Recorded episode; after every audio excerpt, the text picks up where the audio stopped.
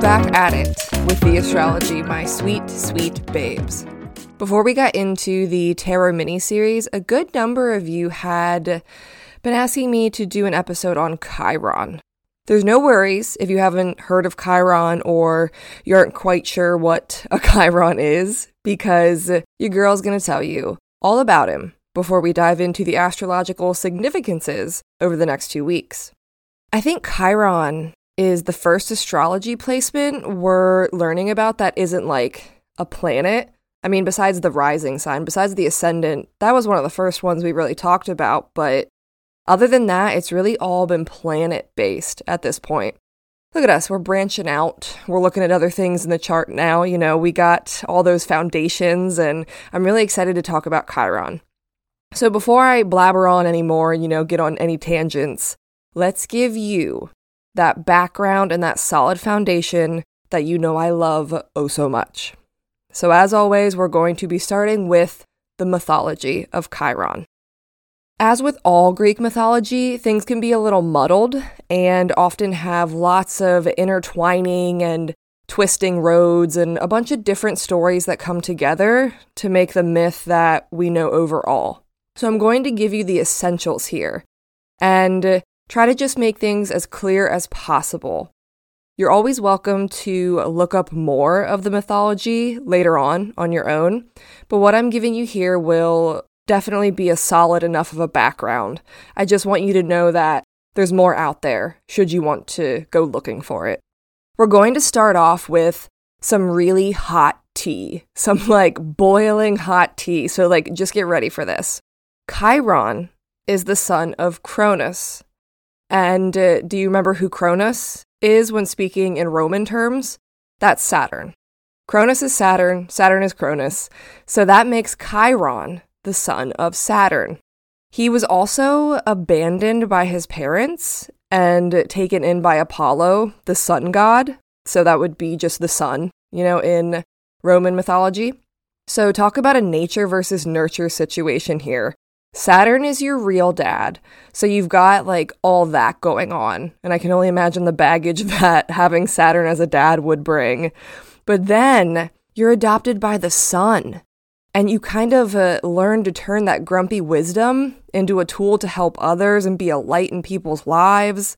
It's just a really interesting way to start this off. Chiron's dad is Saturn, he's adopted by the sun. And then, when you think the family tree can't get any more shaken up, to top it all off, Chiron's half brother is Zeus or Jupiter.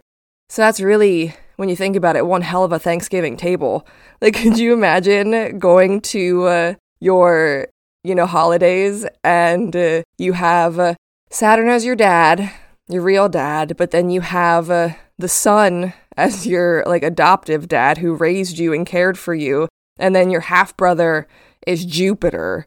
Like you have the biggest frat bro of all time as a brother. So, yeah, interesting. And the dad that Jupiter and Chiron share is Saturn.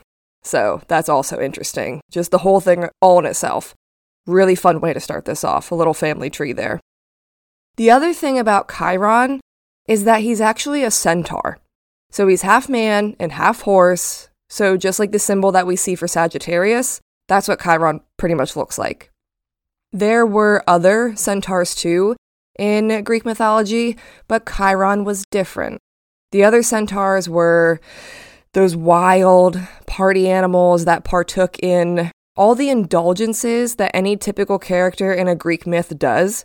They drank, they partied, they were lustful, and they were also just full of this untethered rage that they let explode whenever they pleased. They were really painted to be uncivilized.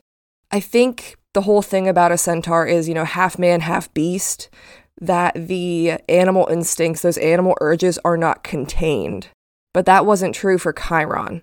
Like I said, Chiron was the natural son of Saturn, and that should tell you pretty much everything you need to know about Chiron's personality and uh, what he kind of stood for, but I'll explain it a little further. Chiron had discipline and he was wise beyond his years. He was well known for being a teacher or a tutor to those that seemed like promising and dedicated students, and among those students was Hercules. And a quick side note whenever I talk about Chiron himself, I can't help but make the obvious parallels between him and Sagittarius the helpful philosopher and teacher, but then also the dark side of the centaur, the wild and uninhibited party animal. This myth really shows the duality of the centaur itself, and also Jupiter being Chiron's half brother and Jupiter's the ruler of Sagittarius. There's just so much going on in this myth, and I think it really shows the relationships of uh, astrology and mythology and how they kind of intertwine really well. Another fun thing about Chiron is that he was immortal. I guess when your dad is the father of time, you get the luxury of like not being bound to time in any physical form.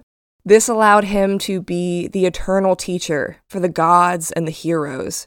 He trained in the areas of philosophy, medicine, archery, music, battle, and even the art of prophecy, and that was all thanks to his adoptive father, Apollo. Apollo really took him under his wing and taught him all these beautiful skills and things like that, so Apollo was a big influence on Chiron.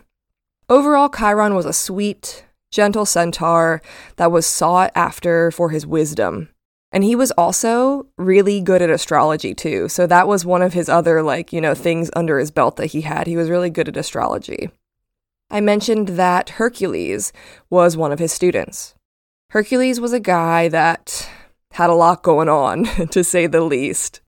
He was busy doing his 12 labors, which that's a whole other myth entirely. And if you want to look that up, go ahead. It's the 12 labors of Hercules. It's a fun story. Look into it. It's pretty long, but it's good he was just generally bumbling around and being Hercules, you know, doing Hercules things. Now, there's multiple versions of how what I'm about to tell you all went down. But long story short, Hercules killed Chiron. We know a few things for certain. Hercules was a student of Chiron, so they had that pre existing relationship. Hercules was actively pursuing his 12 labors and had recently slain the Hydra, which then he used the Hydra's poison to coat his arrows in and just like carried them around with him at all times, as one does when they are, you know, half god, half mortal, you know, just carrying around your poisoned arrows all the time. And here's where it gets murky. Somehow one of those poison arrows hit Chiron. Some stories say it accidentally pricked Chiron while Hercules was visiting. Others say Hercules accidentally shot Chiron while shooting a group of wild centaurs that started to attack him after he opened this weird bottle of wine. There's always wine involved in these stories. That's just, that's a very Greek thing to have wine be the crux of a story. And there's even a story where Chiron takes an arrow out of one of the other centaurs that Hercules shot, and then he accidentally drops it onto his own foot. However, it happened, it's clear that it was an accident and that Chiron was hurt big time. For those of you listening very closely, you might be asking, how did Hercules kill Chiron if he said he was immortal? And to you, my sweet, actively listening babes, I say good catch. Yes, Chiron is immortal.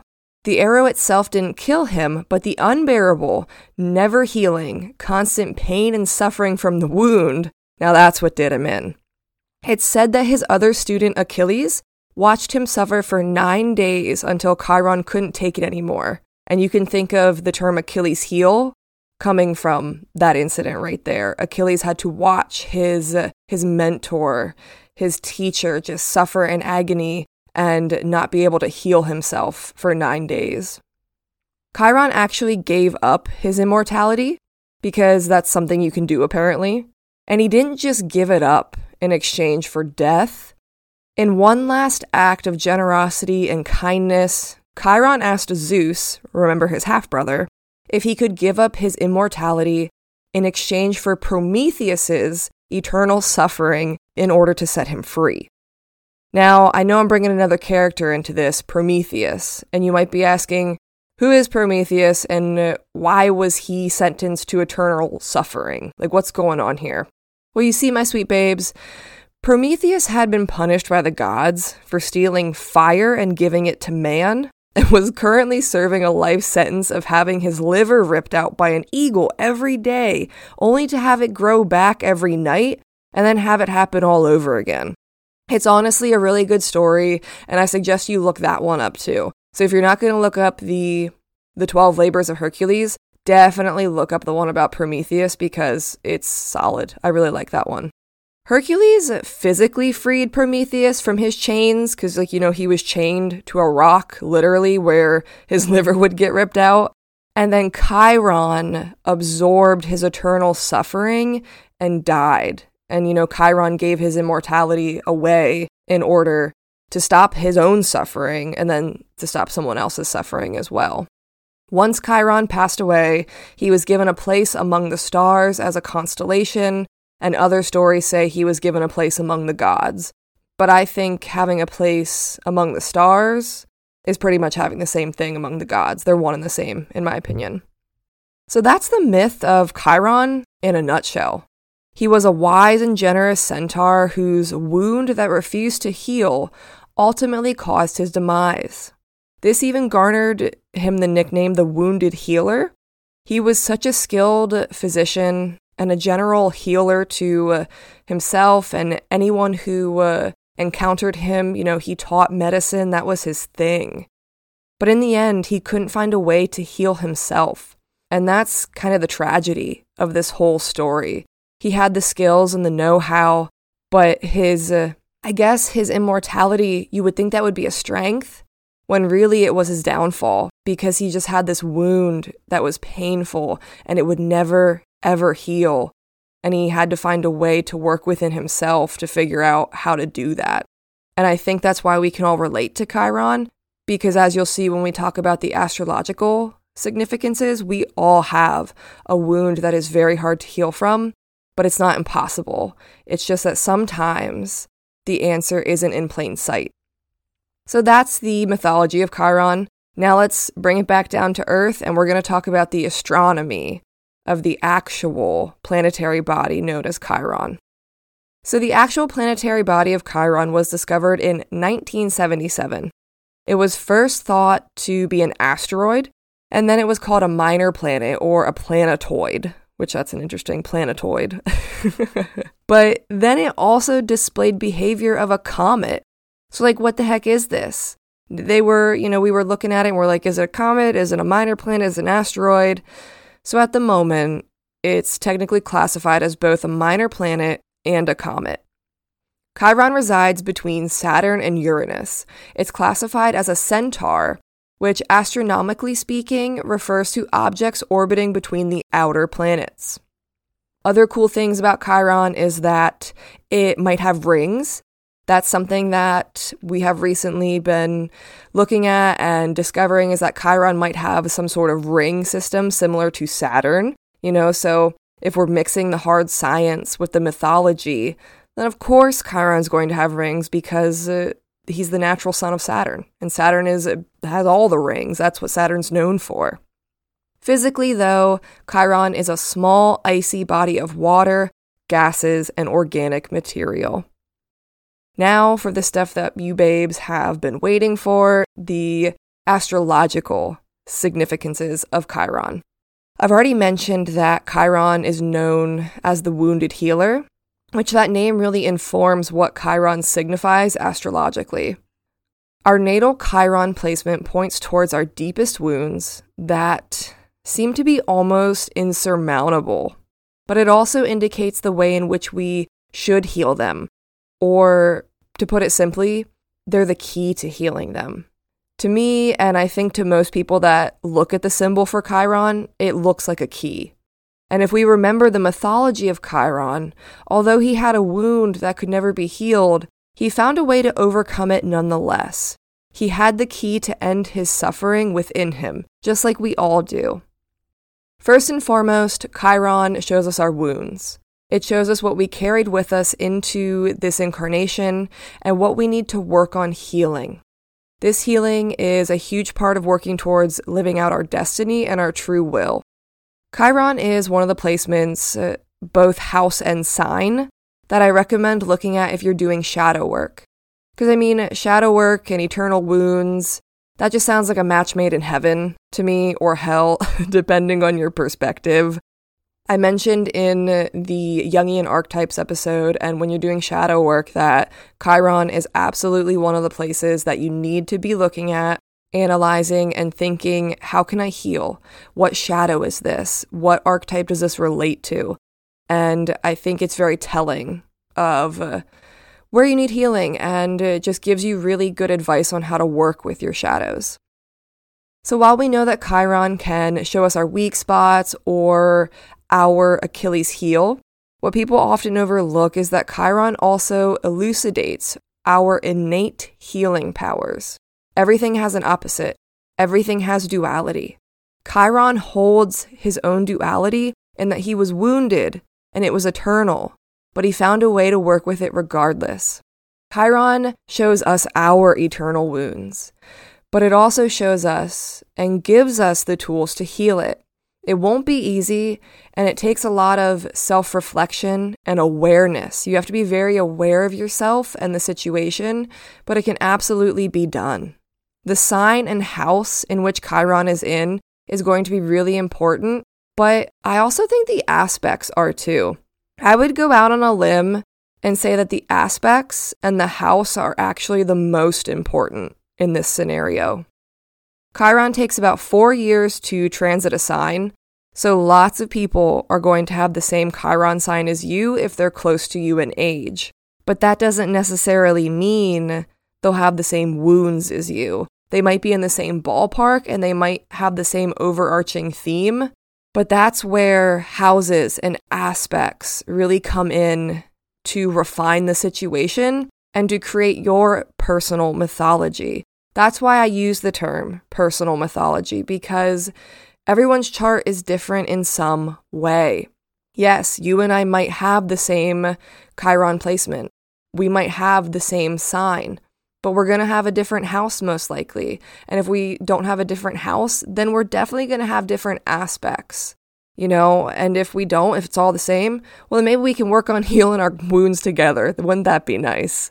This is just me saying that for Chiron in particular, house placement and aspects are super, super important. Since I think the aspects and the houses are so important, and because I love you babes dearly, I'm going to do a three part series for this one. Over the next three weeks, we're going to cover Chiron and the signs, just like we did with the planets. But then we're going to cover the houses and the major aspects. Now, I bet you're glad that I made you sit through all those foundational episodes about, you know, what are aspects and things like that, because now you'll know exactly what I mean when I say that Chiron, in a dynamic aspect to the moon, spells out deep emotional wounds and also possible trouble with prominent female figures. That's just, you know, something off the cuff right now. I'm very glad that we are taking things slow and building these foundations because it's important. The more we move on, the farther we go in the podcast, the more in depth it's going to be. So, thank you all for really, uh, you know, learning. And I don't just make these episodes for my health. I would love to get to the nitty gritty, crazy stuff too, and we will get there. But this is why the foundational episodes are so important. So, for anyone that's more experienced listening to the podcast, you know, thank you for hanging in there while we get through that. And anyone that's new to the podcast, I'm glad that you have a solid foundation to move forward. And I hope you're excited about Chiron. I know I am. Again, a lot of you have requested this one, and I think a lot of the requests came in after the Shadow Work series. I'm excited to see what you guys think about this, and I hope that it helps you dive into your shadows a little bit deeper. If you want more moon content before next week, go find me on Instagram at moonmatters.astro or on Twitter at moonmatters.